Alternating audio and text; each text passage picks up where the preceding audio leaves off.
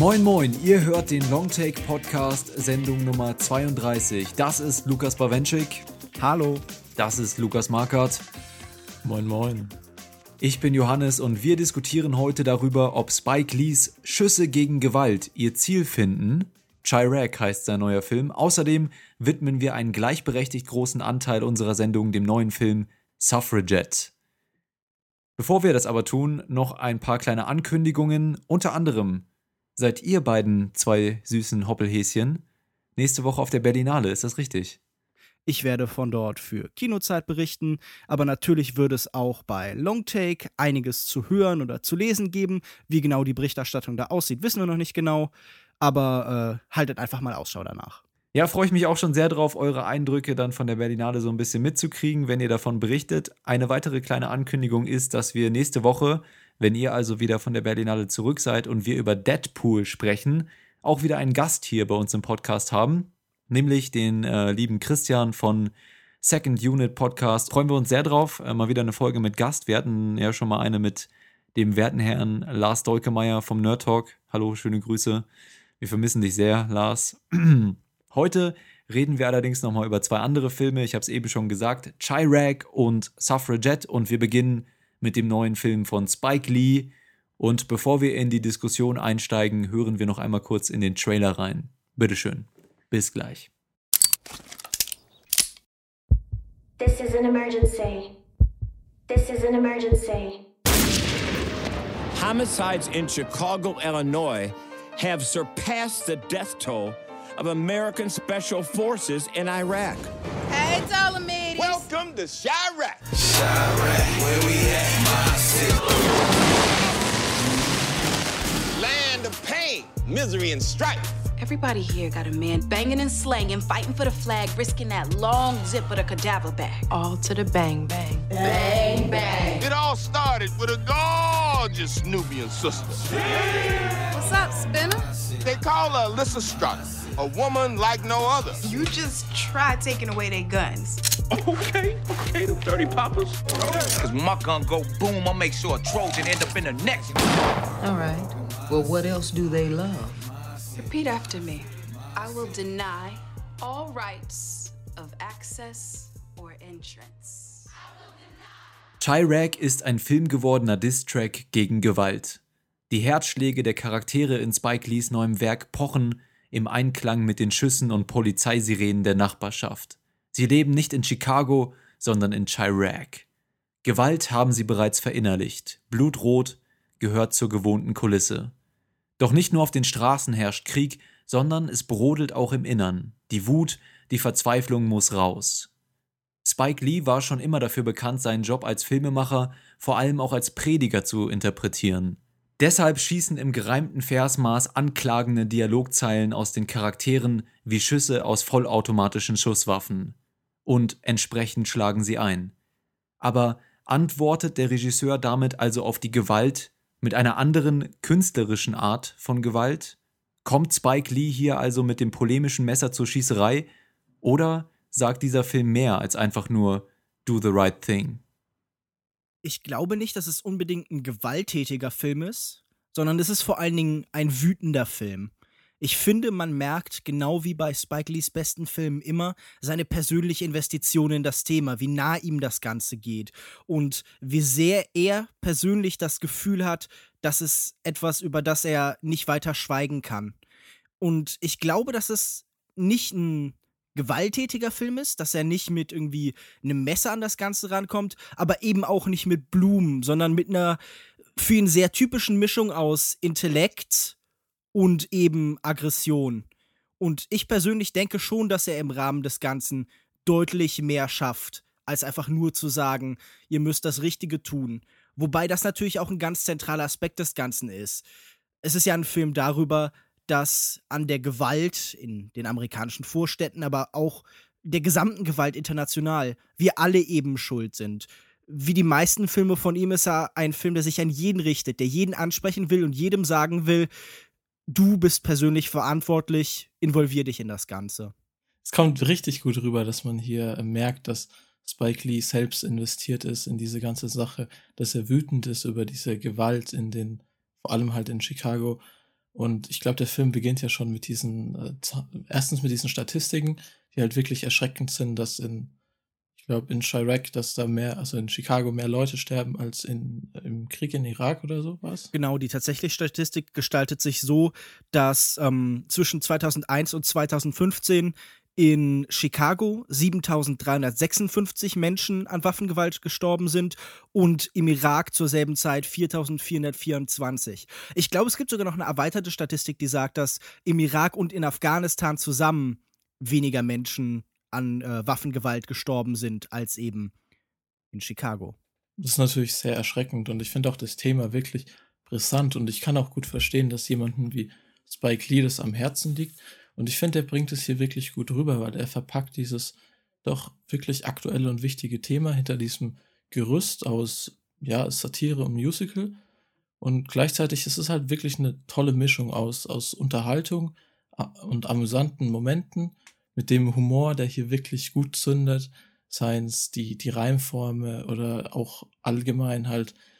Und halt dieser gleich, dieser Wut, der dahinter steckt. Also ich sehe das ähnlich wie ihr. Ich finde auch, dass man diese Wut natürlich in diesem Film merkt, in allem, was er macht, in den Dialogen, in den Performances, in der ganzen Empörung, die der Film irgendwie rüberbringt. Und für mich war das ein bisschen ein Film, den ich ganz zwiespältig aufgenommen habe, weil einerseits wenn ich mir so einzelne Teile des Films betrachte, die du auch gerade teilweise genannt hast, der Humor teilweise, dann quasi die, der polemische Wink mit dem Zaunfall, den, den Spike Lee sich häufiger nicht verkneifen kann oder ähm, so andere kleine Sachen, an, kleine Performances oder so, dann denke ich mir so, hm, das finde ich irgendwie, wenn ich mir das so im Einzelnen betrachte, dann bin ich irgendwie skeptisch, ob das wirklich so richtig ist und das so funktionieren kann und bin nicht ganz so überzeugt. Aber wenn ich diesen Film als gesamtes Werk so betrachte und in seiner in seinem ganzen Chaos und was er hier alles zusammenbringt, dann entwickelt der Film für mich so einen Rhythmus, der einfach ja, er entwickelt einen eigenen Rhythmus, der eben diese Mixtur ziemlich gut vereint und einen gleichzeitig unterhält und an etwas appelliert, so ähnlich wie ich das bei The Big Short auch schon empfunden habe, ja. Und genauso wählt Spike Lee hier auch eine relativ ungewohnte Form fürs Kino, ja, also zumindest für ähm, ein Mainstream-Kino ist die Form des Films wahrscheinlich eher ungewohnt, gerade auch mit dem Versmaß und so weiter, mit den gereimten äh, Versen eben. Und ich glaube, das funktioniert irgendwie im Gesamtbild ganz gut, aber sobald ich mir so einzelne Aspekte davon angucke, bin ich skeptisch, ob ich das wirklich so toll finde. Auch gerade, äh, wenn ich mir ansehe, was der Film dann thematisch letztendlich aussagen will. Ich würde sagen, damit wir das mit dem Versmaß zum Beispiel verstehen, sollten wir auf jeden Fall ein bisschen Kontext geben und auch zumindest kurz erklären, worum es inhaltlich eigentlich geht. Spike Lee orientiert sich an einem sehr alten Theaterstück aus dem Jahr 411 vor Christus, Lysistrata oder auch die Heeresauflöserin von äh, Aristophanes.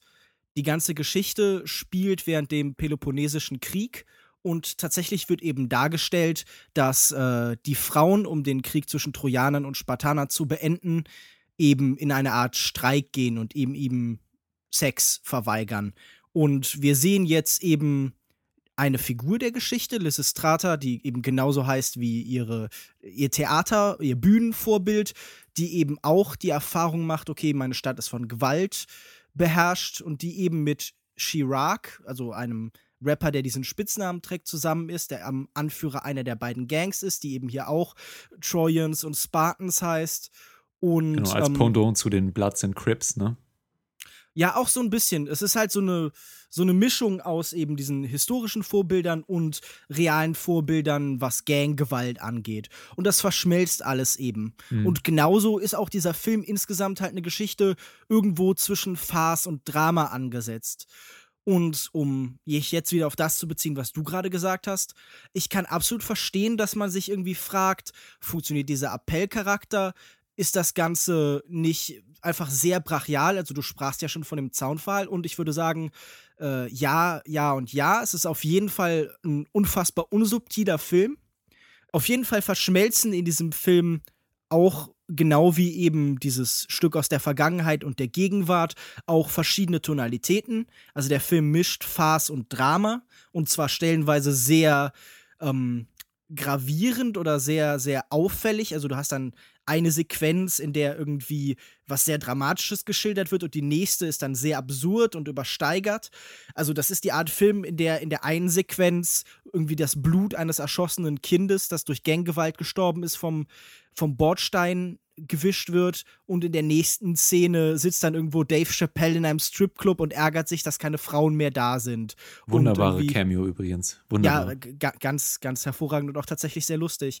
Und ich würde eben sagen, das funktioniert tatsächlich sehr gut, weil die beiden verbindet dass Spike Lee bei nichts von dem, was er tut, tatsächlich irgendwie Kompromisse eingeht und sich immer sagt, go big or go home. Jede Szene wird irgendwie bis zum Maximalen ausgereizt, ob das jetzt auf der emotionalen Seite oder eben auf der Seite von Humor ist irgendwie nichts davon ist subtil, nichts davon ist unterschwellig, vielleicht einige kleinere Gags irgendwie, in der hm. die Realität ganz leicht eben Aspekte dieses Theaterstücks abbekommt, aber das meiste gefällt sich halt in diesem Grundton von naja, Spike Lee steigt hier irgendwo auf eine Holzkiste mit seinem Megafon und mhm. ist dabei noch unterhaltsam. Also er irgendwie ist gerade so ein bisschen politischer Kabarettist in diesem Film. Und ich finde, diese Mischung funktioniert wirklich ganz hervorragend.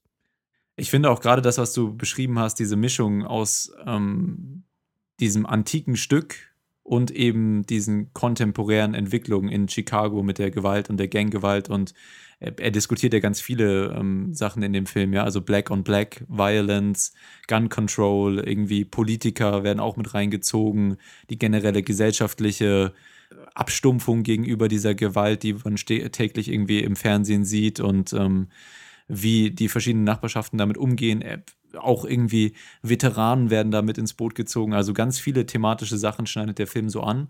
Probleme, die aktuell wirklich akut sind, auch in Amerika, in, in verschiedenen Regionen. Ähm, und auf der anderen Seite verbindet er es eben mit diesem, mit dieser antiken theaterhaften Form des Dialogs, ja. Und was ich daran so interessant finde und gelungen ist nicht nur, dass es unterhaltsam ist, sondern dass es auch eine Aussage über die Natur des Menschen trifft, ja. Hier ganz oft wird im Film ja eben die Gewalt mit anderen primitiven Sachen wie zum Beispiel Sex gleichgestellt oder gegenübergestellt, ja. Und ähm, ich finde, dass das irgendwie dadurch, dass man eben dieses etwas antiquierte, diese antiquierte Form der Dialog oder Verse benutzt, bekommt das alles ähm, so ein bisschen einen transzendentalen Charakter, dass man merkt, das ist ein Problem, mit dem die Menschheit schon ewig kämpft. Das hatten wir damals schon bei, bei den Spartanern und Trojanern ne? oder irgendwo in Griechenland damals.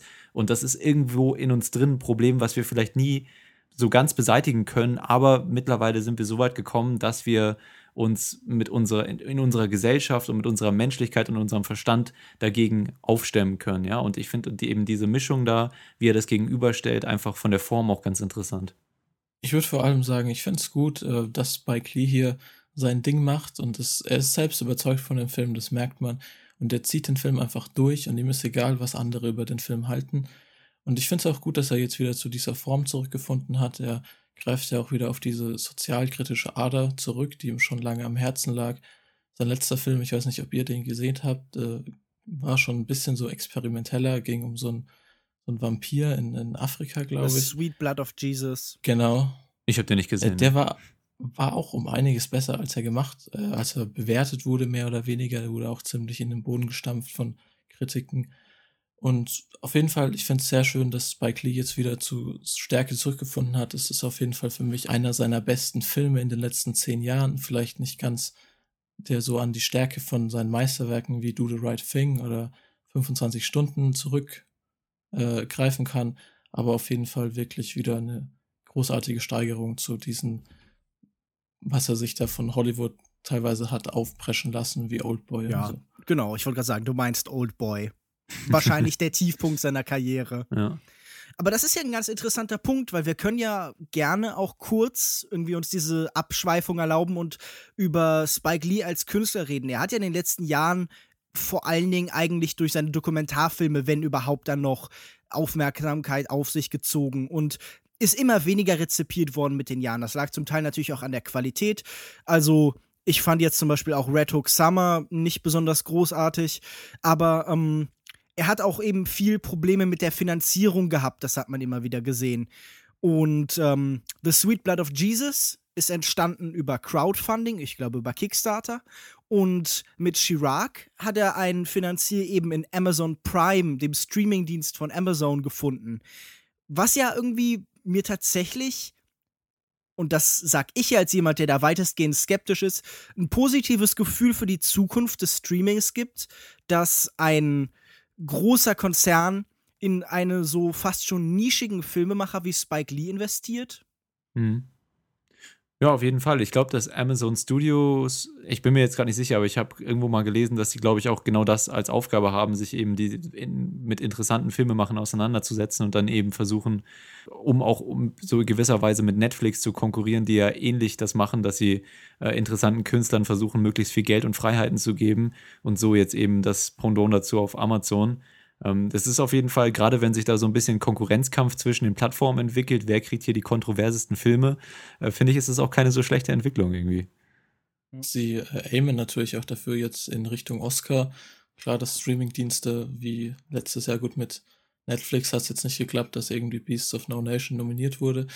Aber das ja. ist natürlich auch ein großes Ziel. Aber wenn ich es richtig im, im Sinn habe, also natürlich äh, hier äh, The Neon Demon wurde, glaube ich, von Amazon eingekauft. Ja. Und äh, auch. Ja, und, und Netflix hat egal. jetzt gerade eingekauft. Sundance wurden jetzt gerade viele der angebotenen Filme von Streamingdiensten eben gekauft. Also zum Beispiel Birth of a Nation, beschrieben als so die schwarze Version von ähm, Braveheart oder auch ähm, Manchester by the Sea mit äh, Casey Affleck ist auch von Streamingdiensten gekauft werden. Das heißt, wir werden immer wieder sehen, dass diese Dienste versuchen, gerade im Oscar-Rennen mitzumischen, dass die eben auch Prestige auf sich ziehen wollen. Also die Konzepte, mit denen so Kabelsender wie HBO eben erfolgreich geworden sind. Mhm. Ich würde sagen, wir kommen nochmal kurz zurück zum Film. Ich fand nämlich auch, dass diese ganzen Spike Lee-Elemente, ihr habt jetzt mehrmals gesagt und wir kennen dein Standardzitat ja, Lukas Bawenschik, manchmal muss man auf Subtilität auch einfach scheißen. Ist ja richtig, haben wir alle schon benutzt, ähm, das Ding. Und ich glaube auch, dass das hier gut funktioniert in den verschiedenen, äh, wie Spike Lee das eben inszeniert. Lukas Markas, du hattest eben gesagt, du findest gut, dass er sein Ding durchzieht und nicht sich darum kümmert, was andere denken. Das sieht man hier wirklich so in allem, ne? in den Kostümen, in den Sets, im, in den Performances, die er von seinen Schauspielern fordert. Alles ist extrem überhöht und, und ähm, kontrastiert und, und farbenfroh und äh, also das hat schon irgendwie so einen ganz eigenen, einen eigenen Stil und ähm, auch wenn vielleicht manche Elemente nicht so funktionieren, worüber vielleicht wir auch gleich noch reden können, hat es einfach insgesamt so einen Mut und ähm, ein Selbstbewusstsein, was einfach ankommt beim Zuseher, äh, beim Zuschauer, finde ich. Und das hat mir in der Tat auch gut gefallen.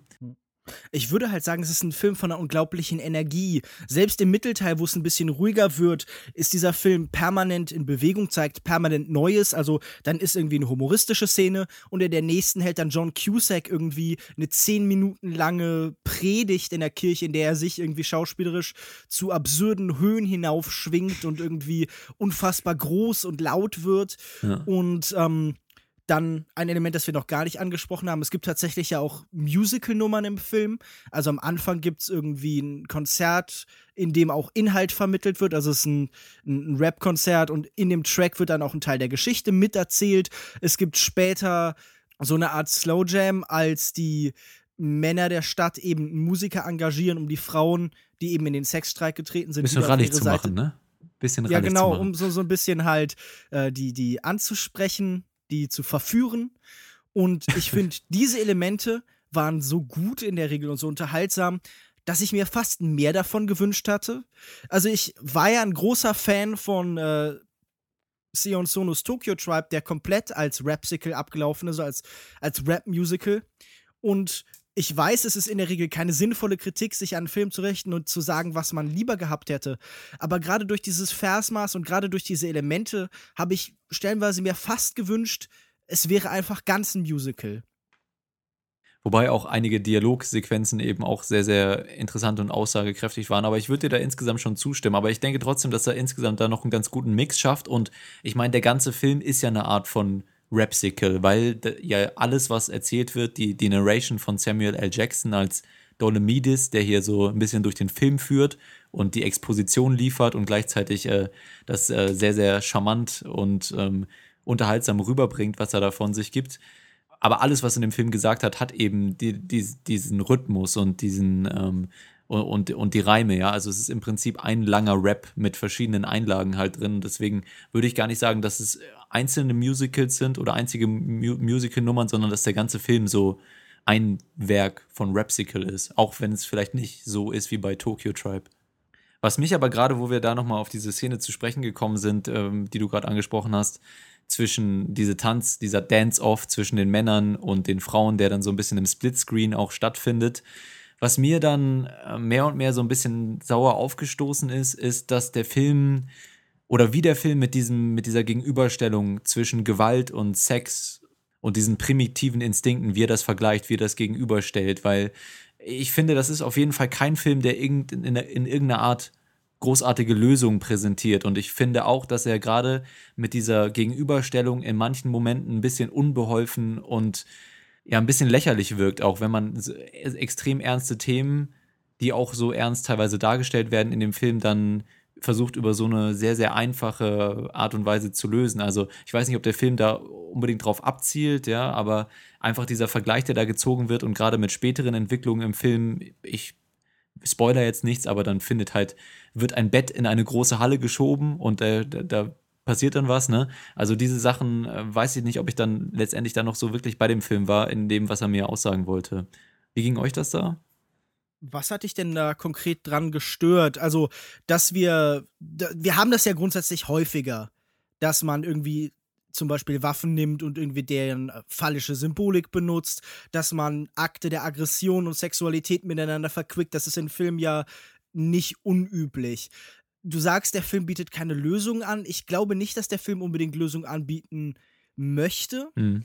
Auf einer einen Ebene natürlich. Also dieser Sexstreik geht ja tatsächlich auf was Tatsächliches zurück, auch in der Realität. Also es gab ja diese äh, liberische Aktivistin Leima Gebove, die auch im Film kurz erwähnt wird, die tatsächlich sowas in die Praxis umgesetzt hat. Aber ich glaube nicht, dass der Film wirklich davon überzeugt ist, dass das eine Wirkung hätte. Also im, nachher im Film wird ja gleich so eine globale Wirkung dieses Sexstreiks eben dargestellt, wo ich auch das Gefühl hatte, das war eher humoristisch gemeint, als dass es realistisch ist. Ja. Ich glaube, es geht Spike Lee vor allem darum, seine Unzufriedenheit mit der Situation zum Ausdruck zu bringen, Leute persönlich anzusprechen und ihr zu sagen, du hast da eine Verantwortung und zwar unabhängig davon, ob du diese Gewalt selber ausübst. Und ich glaube, das ist, was er eben über diese Frauengeschichte erzählt in dem Moment. Also er, er, es geht ihm nicht darum, dass irgendwie Frauen dafür verantwortlich sind, die Gewalt ihrer Männer zu stoppen, sondern einfach nee. uns zu erzählen, jeder ist verantwortlich, um Gewalt zu stoppen und unsere Gemeinschaft eben mitzugestalten. Würde ich dir vollkommen zustimmen und gerade die Aussage darin eben, dass jeder auch in seinem Leben ein Mittel finden kann, um was zu beeinflussen, ne?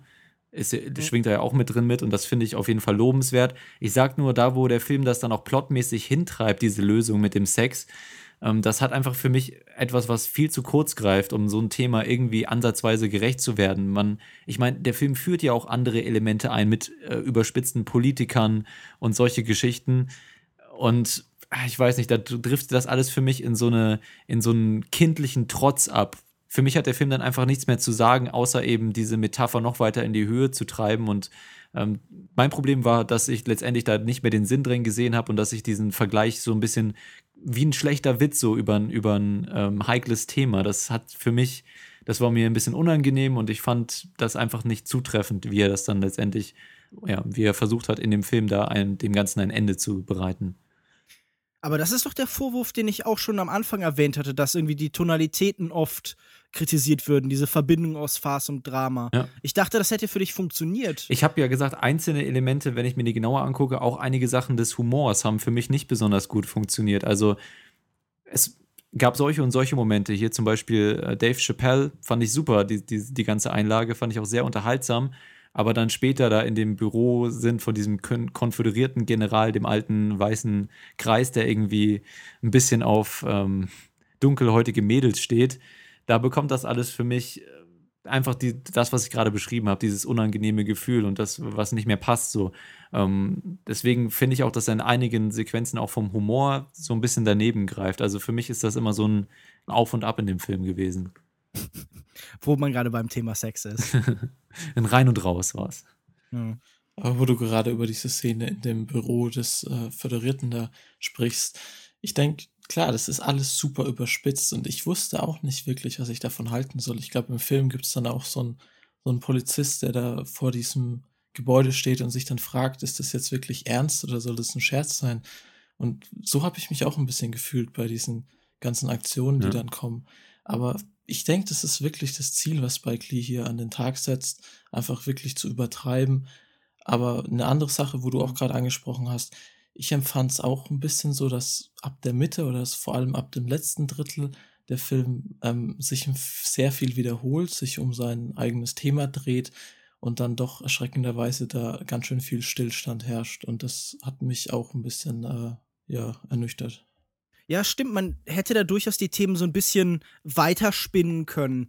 Aber ich würde einfach noch mal euch, um auf das da vorhergehende äh, anzusprechen, sagen, ich glaube, der Film in dem ein Soldat auf einem Panzer, auf dessen Rohrfett Penis Envy steht, in die Kamera brüllt, äh, I need Pussy oder so. Das war, sich das war wieder ein Moment, nicht, der mir gut gefallen hat. Ja, sich, sich wirklich nicht so ernst nimmt. Und ich glaube, es handelt sich ja, wenn ihr euch unwohl fühlt damit, um eine ganz konkrete Strategie. Der Film will ja eine Verunsicherung mit dieser ganzen Thematik anbieten. Also könnte es nicht sein, dass gerade dadurch, dass der Film manchmal so was besonders Schwerwiegendes so sehr auf die leichte Schulter nimmt, wir es dadurch umso ernster nehmen, weil wir uns fragen, sollten wir wirklich so sehr über sowas lachen? Kann man über diese Gewalt, die real stattfindet, lachen?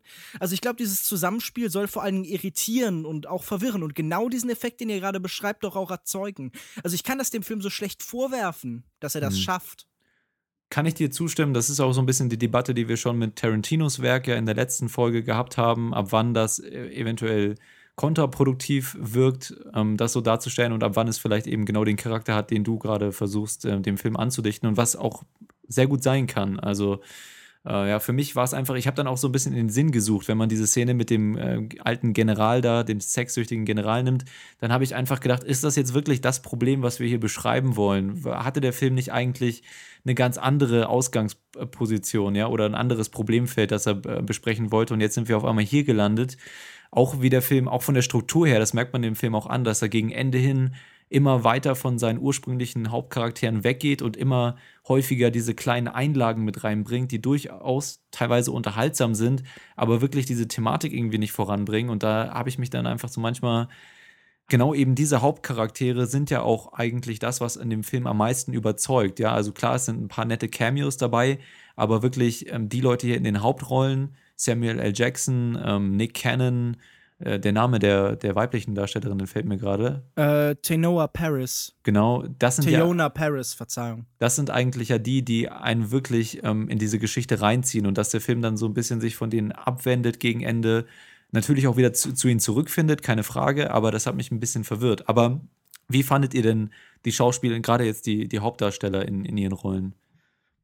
Ich fand eigentlich die Schauspieler durchwegs richtig stark. Also es ist egal wer, Tayona Paris hat eine unglaubliche Präsenz und trägt den Film durchgehend.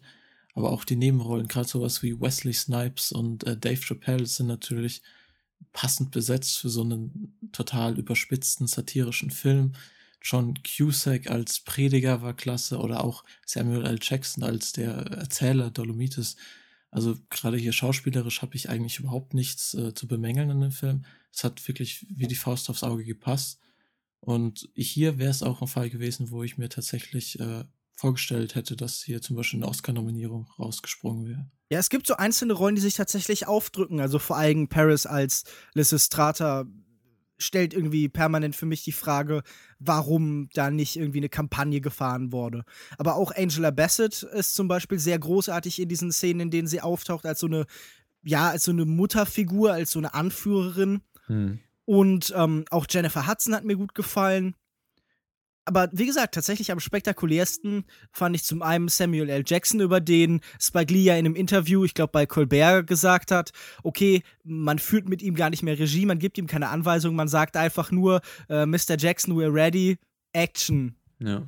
Und ähm, ja, weil das hier natürlich auch so total in seine Natur passt. Ja, das sind die ja. Rollen, in denen wir ihn schon tausendmal auch gesehen haben. Ja, diese, ja. diese kleinen Cameos, wo er einfach so aus sich rausgehen kann und den überspitzten äh, Typen da raushängen und, und so ein bisschen Paradiesvogel raushängen ich lässt. Ich musste sehr stark an Robocop, an das Remake denken, in dem er eigentlich fast genau dieselbe Rolle spielt. Er steht ja auch einmal so wie in Patton vor so einer riesigen amerikanischen Flagge und diese Rede war wirklich fantastisch. Mhm. Also ich, ich sag's ja auch gerne immer wieder und ich hab's ja auch in unserer äh, Hateful Eight Folge gesagt, man darf Samuel L. Jackson nicht einfach als gegeben annehmen, sondern man muss wirklich auch irgendwie schätzen lernen, wie großartig dieser Schauspieler ist. Mhm. Wo wir gerade bei den Schauspielern sind, komme ich nochmal auf einen Aspekt, der vielleicht auch mich noch so ein bisschen meine Begeisterung für den Film zurückhält, weil, also ich fand die auch alle gut, aber ich fand es ein bisschen verschwendet, wie der Film mit ihnen umgeht. Das habe ich ja gerade schon angesprochen, aber zum Beispiel so Nick Cannon, der halt mit seiner körperlichen Präsenz da einfach auf der Leinwand schon sehr, sehr eindrucksvoll auftritt. Ähm, dem wird dann versucht, gegen Ende so eine persönliche Seite anzudichten und das Ganze ins Emotionale zu treiben. Und gerade diese Momente haben für mich nicht so extrem gut funktioniert. Auch äh, die, die Eröffnungsszene, womit der Film ja quasi seine Prämisse aufbaut, dass eben das kleine Mädchen bei so einem Drive-by äh, äh, mehr oder weniger zufällig erschossen wird und äh, dann eben die Suche nach dem Täter gestartet wird in der, in der äh, Gemeinde. Hm, auch da die emotionale Note hat mich verfehlt. Ich weiß nicht, ob das vielleicht am Schauspiel der Nebendarstellerin lag, aber insgesamt muss ich doch sagen, dass diese Mixtur gerade an der emotionalen Seite mich ein bisschen kalt gelassen hat. Ging euch das auch so oder wart ihr ehrlich berührt in dem Film auch? Ich finde das schwer. Diese Szenen legen es ja sehr stark drauf an. Also die Musik wird dann stellenweise sehr sentimental und die Gesten sehr dramatisch. Ich glaube nicht, dass es ein Film ist, der mich klassischerweise jetzt irgendwie, keine Ahnung, zu Tränen rührt oder so, aber einer, der halt andere Emotionen über diese Zwischenemotionen von, von Trauer oder sowas mitnimmt, der im Endeffekt immer auf die Wut hinaus will und der uns entlassen soll mit so einer Frustration. Hm und dem Gefühl, dass es auch möglich ist, was zu schaffen. Also vielleicht nicht nur Frustration, aber so ein, äh, so ein gelenkter Zorn. Wir können ja vielleicht noch kurz auf den Soundtrack zu sprechen kommen. Wie hat der euch gefallen? Der Film beginnt ja mit dem, mit dem kompletten Titeltrack quasi, Pray for My City, der auch von Nick Cannon performt wird. Meinungen dazu? Mir hat er tatsächlich ziemlich gut gefallen. Ich fand den Trick von Nick Cannon, mit dem der Film äh, einsteigt, for My City, ziemlich gut. Ich fand äh, die Abwandlung davon, die später kommt, My City, ziemlich gut. Aber auch irgendwie die Beiträge von Jennifer Hudson zum Beispiel und tatsächlich auch äh, Put the Guns Down von R. Kelly. Auch sehr ich bin jetzt gefallen, überhaupt nicht kein, also wirklich gar kein R. Kelly-Fan, aber irgendwie hat der was. Also es ist tatsächlich so äh, schöne Kopfnicker-Musik. Ich finde, das passt alles sehr gut zusammen. Ja, habe ich mir vorhin noch angehört auf dem Soundtrack und finde ich auch richtig gut in den Song. Äh, und wie gesagt, begleitet eben das Gezeigte eben sehr schön und trägt eben auch dazu essentiell bei, dass der Film diesen Rhythmus hat, den er letztendlich dann auch äh, auf die Leinwand bringt. Okay. Ich glaube, viel mehr haben wir zu dem Film erstmal nicht zu sagen. Chirac von Spike Lee, wenn ihr eine andere Meinung zu dem Film habt oder ähm, uns sagen möchtet, was ihr von den verschiedenen Aspekten im Film gehalten habt, ist ja durchaus ein Film, der wahrscheinlich ein bisschen kontrovers auch aufgefasst wird. Dann teilt uns das gerne mit auf longtake.de im Kommentarbereich oder über die Social Media Gedöns, Twitter at longtake.de, facebook.com slash longtakepodcast. Lasst gerne mal einen Kommentar dazu da, wie euch der Film dann gefallen hat, wenn ihr den denn gesehen habt, denn im Kino läuft er im Moment noch nicht. Wann kommt er ins Kino? Naja, er läuft zum Beispiel jetzt in der nächsten Woche auf der Berlinale. Einen tatsächlichen Kinostart hat er noch nicht. Genau. Deswegen, ähm, vielleicht könnt ihr ihn auf der Berlinale sehen oder auf einem anderen Filmfestival dann später im Jahr. Ich würde auf jeden Fall ähm, eine Empfehlung aussprechen. Ich würde ihn auch empfehlen. Ich habe ihn letztes Jahr schon gesehen, also Ende letztes Jahres, als er auf äh, iTunes oder Amazon Video erschienen ist. Habe ihn dann auch noch kurzfristig in meine äh, Jahresbestenliste gepackt. Da könnt ihr auch mal reinhören. Da hatte ich eine äh, bisschen aktuellere Meinung, weil es jetzt doch schon ein ganzes mhm. Stück zurückliegt zu dem Film. Aber er hat mir immer noch, also sehr gut gefallen. Ich fand ihn sehr amüsant. Er hat einen richtig guten Flow. Wobei, wie gesagt, in der Mitte dann so ein paar kleine Längen, aber gerade durch diese Musical-Elemente läuft der wirklich gut durch, der Film, hat tolle Darsteller, ein sehr brisantes Thema und halt auch wichtiges Thema, was hier in einer amüsanten, aber trotzdem guten Form verpackt wird, sodass diese Wut dahinter noch gut rüberkommt. Ich kann ihn auch empfehlen, schaut ihn euch an und ich gebe ja vier von fünf Sternen. Sehr schön, direkt ins Fazit übergegangen. Lukas Bawenschik, wie sieht denn Ihr Fazit aus? Oh, da werde ich sogar schon gesiezt. Das äh, ehrt mich ja wirklich. In diesem Film kommen viele Sachen zusammen, die ich einfach sehr liebe. Ich mag die Filme von Spike Lee wirklich gern, auch wenn er immer wieder einen Fehltritt hat. Ich mag Musical-Elemente in Filmen. Ich mag Rap sehr gern. Das ist ein Genre, das ich halt wirklich viel höre. Ich mag viele dieser Schauspieler. Und tatsächlich sind diese ganzen Summe auch deutlich mehr als die Summe ihrer Teile. Das alles findet sehr organisch zu einem großen Ganzen zusammen. Ich mag den Ton, den dieser Film einschlägt, diesen ja vollkommen unsubtilen, überzogenen, hyperstilisierten, in dem ja, vieles zusammenfließt, was ich zum Beispiel auch an äh, Paul Verhoeven zum Beispiel sehr gern mag. Also dieses Kompromisslose im Umgang mit seiner Thematik. Ich kann verstehen, wenn man manches an diesem Film schwierig findet, wenn man das Gefühl hat, so 100% zielführend ist diese Wut, die dieser Film hat, auch nicht. Aber mir persönlich hat das Ganze hervorragend gefallen und ich glaube, dass es ein sehr guter Ton ist zwischen Film, Aktivismus, Unterhaltung, ähm, großartig. Ich würde 4,5 von 5 Sternen geben. Okay, ja, ich würde mich da anschließen und ich fand gerade deine Formulierung sehr schön, dass der Film mehr ist eben als die Summe seiner Teile. Da würd, das würde ich komplett so unterschreiben. Allerdings, wenn man dann auf diese Gleichung mal ein bisschen näher raufschaut, zumindest mir ging es dann so, dass dann einige der Teile schon auch negativ ins Gewicht gefallen sind. Äh, wie gesagt, insgesamt ist das ein Film mit sehr viel Selbstbewusstsein und einem ganz eigenen Rhythmus, der sehr toll ist anzusehen und eben diese Mischung auch gut trifft. Aber zum Beispiel auch gerade im Vergleich zu einem Film wie The Big Short, der versucht so eine ähnliche Mischung zu einem ganz anderen Thema, aber eine ähnliche Mischung ähm, auf die Leinwand zu bringen, fand ich, dass der doch noch so ein bisschen zielgerichteter ist. Und ich glaube, das ist auch ein Film, der wenig Lösung anbietet, viel Appell, viel Unterhaltung und viel Empörung rüberbringen möchte. Genau wie dieser Film, aber da fand ich einfach alles in allem das noch so ein bisschen schlüssiger. Aber hier, Film, der Film von Spike Lee hat mich auch äh, überzeugt. Äh, einige kleine Sachen haben mich ein bisschen gestört, deswegen äh, würde ich sagen, äh, vier von fünf möglichen Sternen. Und das beendet unsere Diskussion zu Chirac. Und wir gehen über in eine andere Diskussion zu einem anderen Thema, was allerdings auch äh, gesellschaftlich sehr brisant ist. Es geht um Suffragette und die Gleichstellung der Frau in, den, in dem frühen 20. Jahrhundert. Und der Film nennt sich Suffragette und darüber reden wir jetzt. Bis gleich. Sie arbeiten in der Glashauswäscherei? Ich bin da geboren. Teilzeitwäscherin mit sieben, Vollzeit dann ab zwölf. Was würde das Wahlrecht für Sie bedeuten?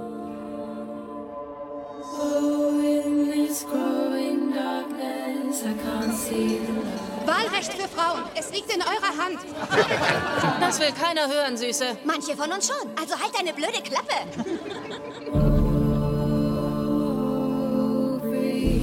Mein Leben lang war ich gehorsam. Hab getan, was Männer von mir wollten. Du bist eine Frau, meine Ehefrau. Das ist deine Bestimmung. Aber das kann ich jetzt nicht mehr. Unterschätzen Sie nicht die Kraft, die wir Frauen haben, um unser Schicksal selbst in die Hand zu nehmen. Es bleibt uns nichts anderes übrig. Ich würde in die Diskussion über den Film gern mit einer Schätzfrage einsteigen. Was glaubt ihr beiden denn, wie viele der Filme, die bisher im Longtake Podcast besprochen wurden, kamen denn von einer Filmemacherin? Null. Eins. Zwei. Zwei. Zwei. Zwei Prozent. Dating Queen? Dating Queen ist von Judd Apatow. Ach ja. Hm. Bekanntermaßen keine Frau. Nee? Also. Dann würde ich sagen, einer. Lukas, Markert, willst du gegen mich wetten? 50.000 Euro. Äh, was jetzt, ein Prozent oder ein Film? Im Pro Film natürlich. Nicht im Prozent. Das könnten wir nicht ausrechnen, glaube ich. Zwei bis drei Filme vielleicht. Okay. Okay, damit ist Lukas dann um äh, 50.000 Euro reicher, Ah. weil es waren tatsächlich zwei. Das waren nämlich eben die Filme von Marjan Aber Satrapi, Momentchen, Momentchen. The Voices und Anna Lily Amipur, A Girl Walks shit, Home Alone at. Night. Ja. Ich Und widerspreche seiner Antwort. Seine Antwort war ungenau. Zwei bis drei Filme kann man nicht sagen bei einer Wette. Zwei bis drei Filme, ich bitte dich. Naja, er war trotzdem näher dran als du. Okay, gut. Joko, du schuldest mir noch eine Blu-ray, also sei still. Stimmt. Ja. ähm, mit Sarah Gavron besprechen wir jetzt erst die dritte Regisseurin. Es gibt natürlich größere Probleme für Frauen in dieser Welt, als nicht im Longtake-Podcast besprochen zu werden. Naja, Tatsächlich gab es aber vor vielen Jahren noch deutlich größere Probleme, zumindest im westlichen Teil der Welt. Und von einem dieser Probleme erzählt Suffragette, Taten statt Worten. Das ist einer dieser vielen Historienfilme, für die es in Großbritannien wohl irgendwo eine riesige Fabrik gibt, wo die hinten rausfallen. Erzählt wird die Geschichte von Emmeline Pankhursts Women's Social and Political Union, die sich Anfang des 20. Jahrhunderts für das Frauenwahlrecht im Vereinigten Königreich einsetzten. Doch anstatt sich auf die Geschichte der bedeutsamen Anführerin zu konzentrieren, stellt Gavron die Wäscherin und Hausfrau Maud Watts, gespielt von Carrie Mulligan, in den Mittelpunkt und schildert ihre Radikalisierung. Meine Frage an euch wäre, bleibt denn diese Schilderung der Vergangenheit, wo sie ist, in der Vergangenheit, oder schafft es Gavron auch die Gegenwart zu kommentieren mit dem, was sie erzählt? Also ich war in dem Film lange auf der Suche nach äh, einem Kommentar zu kontemporären Entwicklungen und natürlich ist die Gleichstellung der Frau und die Geschichte der Gleichstellung der Frau in der westlichen Welt immer noch ein Thema, was heute, äh, ein Prozess, der heute noch ähm, vorangetrieben werden muss und wird, auf natürlich eine ganz andere Art und Weise mittlerweile. Äh, aber trotzdem glaube ich, dass der Film eigentlich für mich, so wie ich ihn gesehen habe, einfach nur ein Historiendrama, ein Film ist über die Suffragette-Bewegung damals. Punkt. Ist ein Film über die Suffragettes. Das war das, was ich aus dem Film mitgenommen habe. Deswegen würde ich deine Frage sehr, sehr definitiv mit einem Nein beantworten. Ich konnte da jetzt auch nicht so viel mitnehmen, was ich auf quasi die heutige Zeit übertragen würde. Aber für die damalige Zeit hat der Film schon sehr gut funktioniert. Gerade das ähm, quasi das Visuelle für die äh, Ausstattung.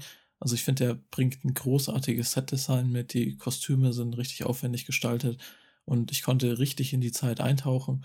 Und das war auch auf jeden Fall einer der Punkte, warum mich die Geschichte überhaupt interessiert hat im Kontext von der Zeit. Und es ist natürlich erschreckend, dass man das so sieht, obwohl das jetzt ja nicht mal knapp 100 Jahre zurückliegt.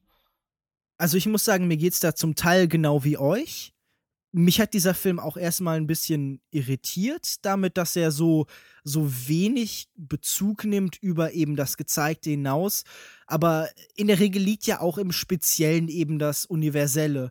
Und ich mochte verschiedene Sachen an dem Film. Das, was Lukas gerade beschrieben hat mit dem Setdesign, habe ich jetzt nicht sofort gesehen. Mir schien das doch, wie schon beschrieben, ein Teil dieser riesigen Kostümfilmfabrik zu sein, die irgendwie sich um die BBC und irgendwie Film 4 und so rumgebildet hat. Ähm, ich mochte aber, wie diese normalerweise eigentlich sehr glatt betrachteten Szenario, äh, Szenarien filmisch umgesetzt waren.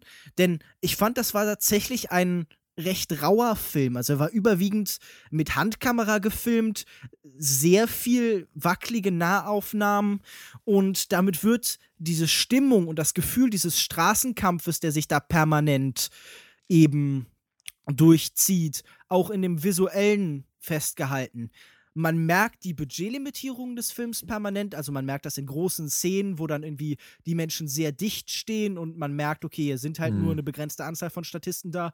Aber das ist mir jetzt nie negativ aufgefallen. Ich hatte das Gefühl, der Film visualisiert genau das, was er möchte und lebt für mich eben vor allen Dingen von seinen überwiegend wirklich schönen Darstellerleistungen.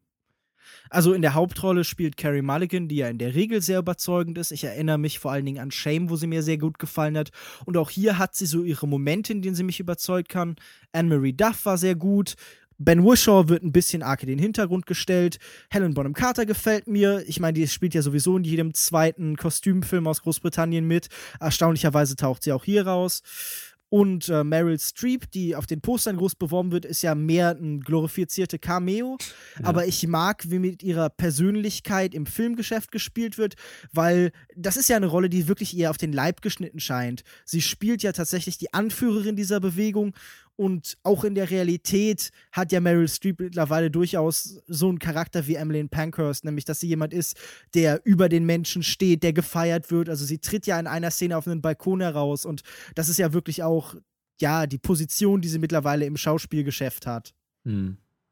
Ja, würde ich dir zustimmen, dass gerade dieser Moment, äh, dieser ikonische Moment sehr gut zu dieser Schauspielikone auch gepasst hat. Generell würde ich dir auch zustimmen, wenn du den ganzen gesamten Cast lobst ich würde trotzdem einwerfen, dass es kein Film ist, der äh, mich unfassbar an seine Charaktere gebunden hat. Ich glaube, das ist schon einfach eine Geschichte über die Suffragettes und weniger eine Geschichte über verschiedene Charaktere in dieser Bewegung. Natürlich geht es um Carrie Mulligans Charakter und wie sie dann eben äh, Teil dieser Suffragette-Bewegung wird.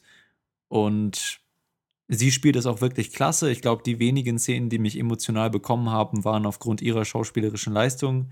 Trotzdem fand ich, dass der Film ähm, seine Charaktere, also nicht besonders interessant oder so aufgebaut hat. Das war halt alles, wie man das so kennt, wie du es beschrieben hast, aus dieser, aus dieser britischen Fabrik, in der diese Historiendramen so rauskommen. Das passte, passte jedes Puzzlestück, ähm, hätte ich da, weiß nicht, könnte auch ein Film über irgendwas anderes sein in den 90ern, 1920ern. Eine Jane Austen-Verfilmung. Ja, genau. Und ich würde auch sagen, dass die, weil du sagst, es ist ein rauer Film, natürlich würde ich sagen, sind solide gefilmte Szenen, die das alles ganz gut begleiten, das ganze Thema. Ist insgesamt ein solider Film, aber gerade diese Szenen der Gewalt, die du besprochen hast und die, diese Szenen in den Menschenmassen mit der Handkamera, die haben sich für, mir, für mich schon so ein bisschen amateurhaft angefühlt. Also die haben für mich nicht, glaube ich, den gewünschten äh, Hieb in die Magengrube erzielt, den sie eigentlich irgendwie hervorrufen sollten.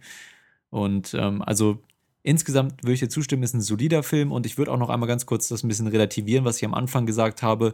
Natürlich ist es wichtig, diese Geschichte darzustellen und mir ging es auch genauso wie Lukas Markert ähnlich, dass man erstmal so ein bisschen perplex ist, ob der Tatsache, wie Frauen vor 90 Jahren oder so noch behandelt wurden. Ne? Also das ist einfach unvorstellbar für jemanden, der in so einer oder zumindest in weiten Teilen liberalen Gesellschaft äh, wie unsere heute aufwächst, ähm, dass es einfach diese extreme Trennung zwischen Mann und Frau gab. Aber ist ja jetzt auch nicht so was unfassbar Neues. Also da ist schon irgendwie dieser Schock da am Anfang, aber viel mehr bietet der Film für mich dann ähm, nicht, außer diese Standard-Historiendrama-Zeug. Er bietet ja wirklich so ein so ein Horrorkabinett des Patriarchats. Also es werden regelmäßig Vergewaltigungen angedeutet. Es geht um die industrielle Unterdrückung der Frau, also um ihre Benutzung als Arbeitskraft zu schlechteren Konditionen und für geringeren Lohn. Es wird dargestellt, dass sie eben kein Wahlrecht haben und dass tatsächlich auch unmittelbar die Kontrolle über sie ähm, eben ihren Männern und Brüdern und allgemein ihrer männlichen Verwandtschaft obliegt. Ich fand ganz interessant tatsächlich diese Qu Verquickung von Arbeitskampf und äh, ja, diesem Befreiungskampf der Frau, mhm. auch wie er an manchen Stellen so ein bisschen gegeneinander ausgespielt wurde. Also, dass es irgendwie den Leuten fast darum ging, okay, wir haben sowieso keine Chance in der Hinsicht was zu ändern. Und ich mag, wie in verschiedenen Szenen vermittelt worden ist, das Gefühl von Hoffnungslosigkeit. Ähm, es gibt einen Antagonisten als Figur, dessen Entwicklung so ein bisschen arg vorhersehbar ist, gespielt von Brandon Gleason. Ähm, ich hatte das, ah, ach nee, Brandon. äh, tatsächlich mal sein Vater. Ich ja. finde jetzt gerade, wo sein Sohn auch mittlerweile einen Bart, Bart, hat, sieht man die Ähnlichkeit tatsächlich sehr stark. Ja, ich finde auch, ja. Das ist mir auch aufgefallen. Also natürlich liegt da eine ganze Menge Zeit zwischen den beiden, aber äh, trotzdem. Und ich fand dieses Bild allgemein interessant. Das ist vielleicht etwas, das auch noch eine Resonanz zu heute hat.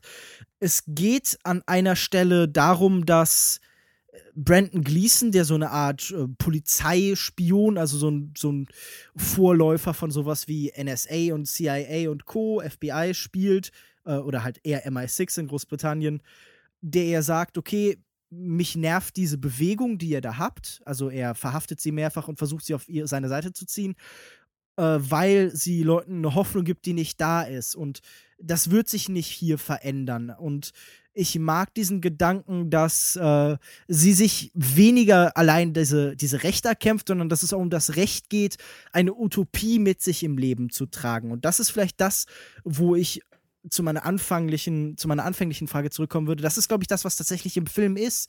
Also äh, zu zeigen, dass manche Sachen, die unvorstellbar fern erscheinen in der jeweiligen Zeit, in der äh, Zukunft was Selbstverständliches oder zumindest was weitestgehend Geduldetes sein kann und dass wir nie akzeptieren dürfen, dass es nur bei einer reinen Illusion bleibt, dass Utopien sich nie erfüllen. Und das finde ich hier eigentlich ganz interessant dargestellt. Ich gebe dir absolut recht, dass es jetzt irgendwie vom rein, von der reinen Regie her kein, kein grandioses Meisterwerk ist. Aber ich habe mich doch wenigstens unterhalten gefühlt und hatte mehrfach das Gefühl, diese Dialoge sind ganz schön geschrieben, das Drehbuch hat Spaß gemacht. Ähm, diese leicht verwackelte Kameraart hat mir einen neuen Blick auf ein Szenario gegeben, das ich schon oft gesehen habe. Also diese Sets, ich könnte schwören, diese Fabrik, in der sie stehen, ist genau dieselbe, die sie auch in, äh, Les, in Les Miserables benutzt haben. Mir ging es auf jeden Fall so, dass ich die Inszenierung relativ langweilig fand, gerade für einen Film, der ja eigentlich doch recht radikal ist, geht, äh, werden hier wenig äh, Wagnis eingegangen, kameratechnisch relativ öde. Ich weiß nicht, man hat halt diese typischen tristen, kühlen Bilder, diese Mhm. braun-grautöne der Straßen, die natürlich die Geschichten unterstreichen, aber fast auch schon so ein bisschen klischeehaft wirken. Schauspielerisch stark, auch wie du gesagt hattest, Carrie Mulligan, dass man hier Meryl Streep auch noch so aufs Plakat packt, fand ich fast schon so ein bisschen ein Witz. Ich fand es auch sehr schade, wahrscheinlich mein größter Kritikpunkt an dem Film, dass sie so wenig Screentime, wobei es nicht die Screentime, sondern dass man so wenig über ihre Person erfährt, weil sie quasi der interessanteste Charakter im Film ist. Sie dient mehr oder weniger nur als Inspirationsquelle. Über sie erfährt man kaum was. Stattdessen bekommt man dann Infos über Carrie Mulligan, die das zwar alles super spielt, aber ich fand die Entwicklung ihres Charakters irgendwie sehr plump. Äh, bei ihr folgt irgendwie immer so irgend so ein Ereignis und daraufhin wird sie radik radikaler, geht den nächsten Schritt über und dann kommt wieder eine Aktion und danach wird wieder etwas ausgelöst. Also wirklich so eine, Ja. so eine stumpfe Kette und ich weiß nicht, ich konnte mich da nicht so richtig mit reinfinden und ich fand es schade, weil die, klar, es ist verständlich, dass man hier die Geschichte äh, aus dem, äh, beziehungsweise die Geschichte aus dem Blick dieses Fußvolks, dieser Arbeiterschicht erzählen wollte, aber die Charaktere selbst hatten für mich irgendwie kein Herz und keine Seele und deswegen konnte ich mich emotional nicht wirklich mit dem Film verbinden. Da bin ich in gewisser Weise bei dir, weil mir gerade diese Versuche, sie eben menschlich zu machen, was primär über ihren Sohn passiert, doch ein bisschen was Regressives fast haben, nämlich sie ist dann doch wieder definiert über eine männliche Figur. Also das ist das Einzige, was ihr irgendwie eine seelische oder charakterliche Tiefe verleihen soll. Das war so ein Ja, bisschen ich fand, frustrierend. ich fand die Ge Gegenüberstellung da ganz, ganz nett, dass eben dieser Junge, der in dieser Gesellschaft gerade aufwächst, eben so total Mama fixiert ist, ne? Und seine Mama so richtig liebt, so wie jeder kleine Junge seine Mama richtig liebt. Und dass dann aus diesem Menschen die Möglichkeit besteht, in dieser Gesellschaft zu jemandem heranzuwachsen, der Frauen versucht zu unterdrücken, obwohl da erstmal diese inhärent natürliche Liebe gegenüber der wichtigsten Frau in seinem Leben besteht.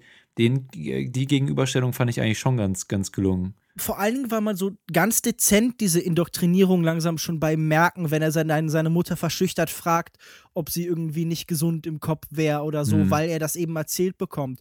Also ich mag diese. Äh, natürlich ist der Film häufig eine Kausalitätskette, in dem er Geschichten erzählt. Und das ist wahrscheinlich auch ein bisschen zu einfach. Aber viele dieser Schritte fand ich eigentlich doch ganz gut erzählt.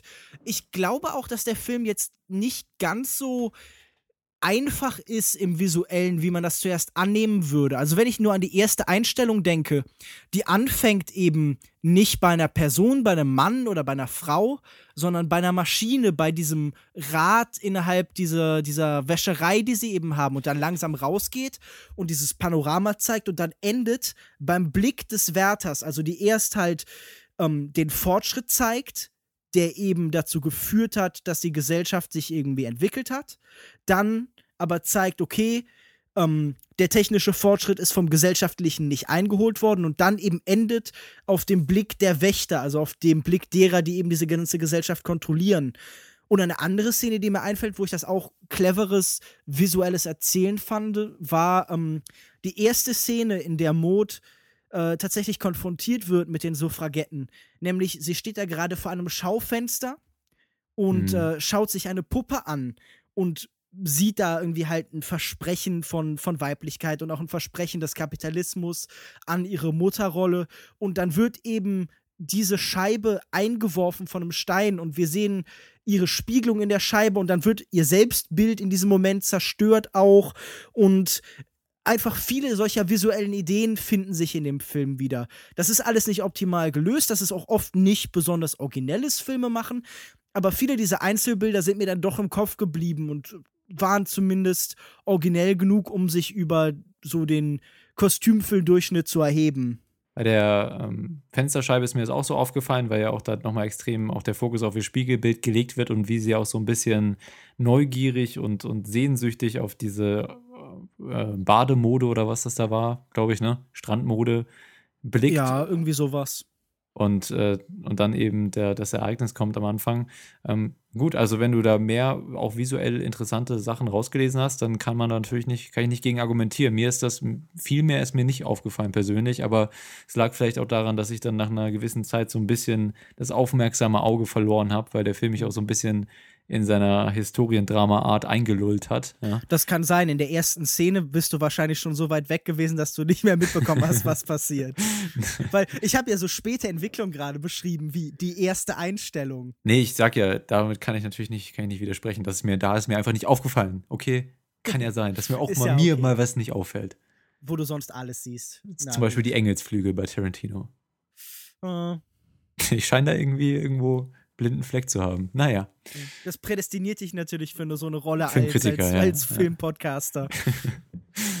Aber genug äh, zu mir als Filmkritiker. Habt ihr denn noch andere Sachen, die euch dem, an dem Film begeistert, gestört haben, was auch immer? Eine Sache, die ich ein bisschen schade fand tatsächlich, die ich gerne noch ansprechen würde, ist, ich habe das Gefühl, durch die Perspektive, die der Film annimmt, nämlich tatsächlich die, die schon Lukas beschrieben hat, als die von, von Fußsoldaten, halt von den Umsetzenden, den Leuten, die tatsächlich die, äh, so ja auch der deutsche Titel, Tate vollbringen anstatt Worte, ist es ein vergleichsweise unpolitischer Film über ein politisches Thema an manchen Stellen, weil er die eigentlichen Prozesse nur so am Rande darstellt. Also ich hätte mir jetzt nicht irgendwie lange Diskussionen über die konkrete Implementierung des Wahlrechts für Frauen gewünscht oder so. Aber ähm, diese Perspektive von außen ist sehr unbefriedigend. Das ist natürlich eine Doppelung der Perspektive, die diese Frauen eben auch haben. Aber der Filmemacher hat ja die Möglichkeit, da mehr zu erzählen. Und das wären vielleicht auch die Möglichkeiten gewesen, ähm, ja, Leute, Menschen, die heute politisch aktiv sind oder die heute sich der, mit der Politik auseinandersetzen, einen Leitfaden oder eine Idee zu geben oder eben eine Lehre, die man aus dieser Zeit ziehen kann. Ja, also kann man durchaus, denke ich, sagen, so ein bisschen verschenktes Potenzial bei der ganzen Thematik. Ähm, aber gut, ich glaube, der, ich denke, das ist einfach ein sehr, sehr Film, der sehr gerade heraus versucht, eine, einen Aspekt dieser ähm, der, der Suffragette-Bewegung darzustellen und ähm, denke, das macht er insgesamt solide und ich würde sagen, damit kann ich einfach mit meinem Fazit anfangen, äh, weil ich glaube ich auch, am wenigsten zu dem Film zu sagen habe. Hm, wie gesagt, ist ein solider Film über, ähm, über ein historisch natürlich sehr, sehr wichtiges Thema in der westlichen Welt, was heute auch noch aktuell ist, ähm, in gewisser Weise, aber da, wie auch schon erwähnt, fehlen dem Film so ein bisschen die Ambitionen, den Bezug auch wirklich herzustellen. Ich fand die Charaktere jetzt nicht besonders spannend, die einem da präsentiert wurden und habe auch emotional, deswegen war ich doch eher etwas distanziert. Aber insgesamt ist es doch eher ein recht konventionelles äh, Historiendrama, das mich jetzt nicht besonders begeistern konnte. Ich würde sagen, absolut in Ordnung, kann man sich angucken. Aber naja, 2,5 von 5 möglichen Sternen. Direkt auf der Mitte würde ich es anordnen. Lukas Markert. Ja, da bin ich ziemlich nah bei dir. Es ist eine wichtige Geschichte, die allerdings nur so semi-interessant umgesetzt wurde. Ich finde, es plätschert alles so vor sich hin. Emotional hat mich der Film, bis auf vielleicht so eins, zwei Szenen, da gibt es dann sowas im Gefängnis oder das Ende, wo man mal kurz schlucken muss. Aber ansonsten hat er mich wirklich kalt gelassen. Die kraftvollen Momente haben ziemlich gefehlt in dem Film. Dafür hat man halt gute Schauspieler, Carrie Mulligan und auch der Rest des Casts und ein tolles Setdesign. Aber wirklich viel hat der Film mir ebenfalls nicht gegeben. Enttäuschend fand ich auch noch den Soundtrack von Alexandre Desplat, der eigentlich schon wirklich tolle Soundtracks rausgebracht hat, aber hier, der ist nicht der Rede wert. Und den ganzen Film, man kann ihn sich mal anschauen. Es ist nichts, was ein, also mich hat er nicht gelangweilt, aber mich hat er auch nicht wirklich besonders interessiert. Er ist so genau in der Mitte und damit wie bei Yoko 2,5 von 5 Sternen. Mir hat der Film wohl ein bisschen besser gefallen als euch. Ich sehe absolut die Kritikpunkte. Ich glaube, dass das vom Filmemachen sehr konventionell ist. Ich glaube auch, dass das Ganze nicht besonders originell auserzählt wird, dass die Perspektive, die dieser Film einnimmt, nicht die beste ist, um diesem Thema gerecht zu werden und zum gewissen Teil bleibt er auch in der Vergangenheit. Ich glaube aber auch, dass eben diese Darstellerleistung, dann auch einige Bildideen, die sich da reinfinden und einfach die gesamte Stimmung dieses Films insgesamt zusammenfügen zu etwas, das absolut grundsolide ist. Und ich würde deshalb drei von fünf Sternen geben. Gut, also soweit unsere Meinung zu dem Film Suffragette. Wenn ihr da draußen ein anderes Bild von dem Film habt und eventuell noch mehr aus dem Film herauslesen konntet, eine andere Deutungsweise, dann lasst uns das gerne wissen. Äh, beschäftigen wir uns gerne mit. Wie gesagt, wir treten immer gerne in den Austausch mit euch da draußen, zum Beispiel auf unserer Webseite longtake.de in den Kommentaren über unser Social Media Gedöns oder feedback at longtake.de per E-Mail. Gerne eure Kommentare zu entweder Suffragette oder auch Chirac, wenn ihr den, den sehen könnt, dalassen. Ansonsten war es das mit unserer heutigen Folge. Ein bisschen kompakter als die letzte, aber hat sich eigentlich ganz gut angefühlt, so in meinem Empfinden. Hm, fällt gut. Was besprechen wir denn in der nächsten Woche? Ach, habe ich schon am Anfang gesagt, ne? Ja, leider Deadpool. Deadpool.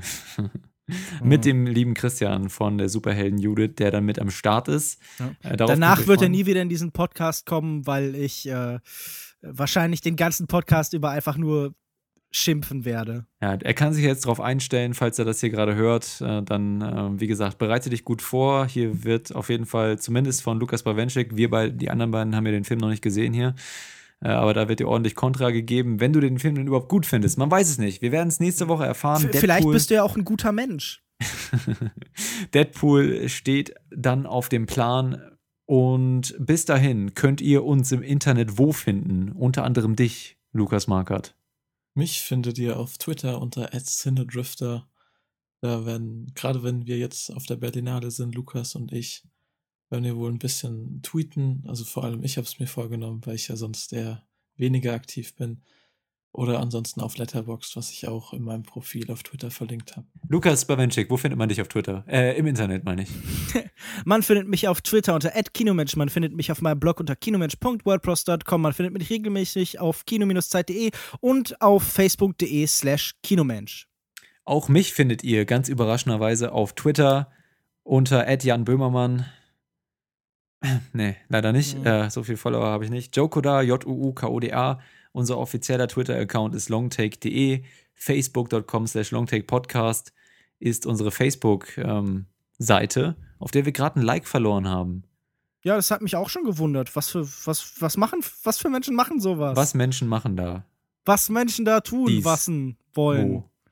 Das war Plusquamperfekt. Ungeheuerlich ist das. Ähm, falls ihr dieses, diesen Malus wieder ausgleichen möchtet, dann könnt ihr uns da gerne mal ein Like schenken. Das fänden wir voll super dufte. Und äh, eine Sache hatte ich noch. Ach ja, wenn ihr uns auf iTunes bewerten möchtet, dann könnt ihr es natürlich auch gerne tun. Wir freuen uns immer sehr, lesen eure Rezensionen, die ihr da schreibt, auch gerne vor. Wenn ihr also das Bedürfnis habt, das unfassbare Bedürfnis, der Welt zu zeigen, dass unser Podcast fünf Sterne mäßig gut ist, dann könnt ihr das da tun. Und ansonsten hören wir uns in der nächsten Woche wieder dann zu Deadpool. In der Zwischenzeit könnt ihr euch sicher sein, dass auch noch ein bisschen was zur Berlinale rauskommt. Und äh, ja, bis dahin, auf Wiedersehen, auf Wiederhören. Hauen Sie rein. Tschüss, wir verabschieden uns. Gute Nacht. Ciao. Tschüss.